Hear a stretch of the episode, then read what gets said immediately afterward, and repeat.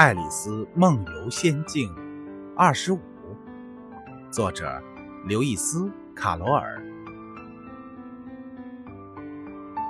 沉寂了好一阵儿，这时爱丽丝只能偶尔听到几句微弱的话音，比如：“我怕见他，老爷，我真怕他。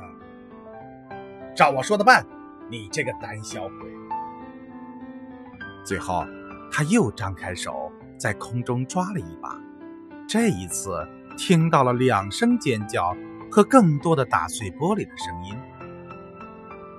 这里一定有很多玻璃温室，爱丽丝想。不知道他们下一步要干什么？是不是要把我从窗子里拉出去？嘿，我真希望他们这么做。我实在不愿意再待下去了。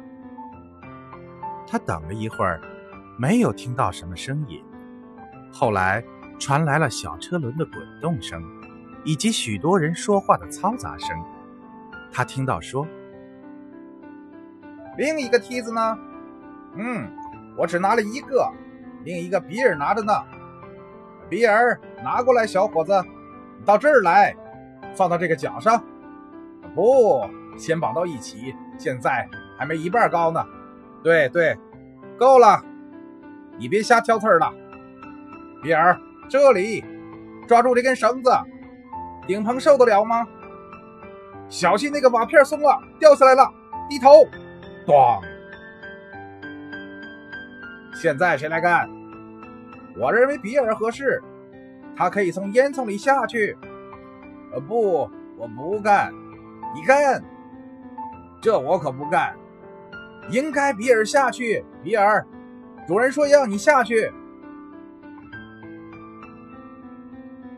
啊？这么说，比尔就要从烟囱下来了？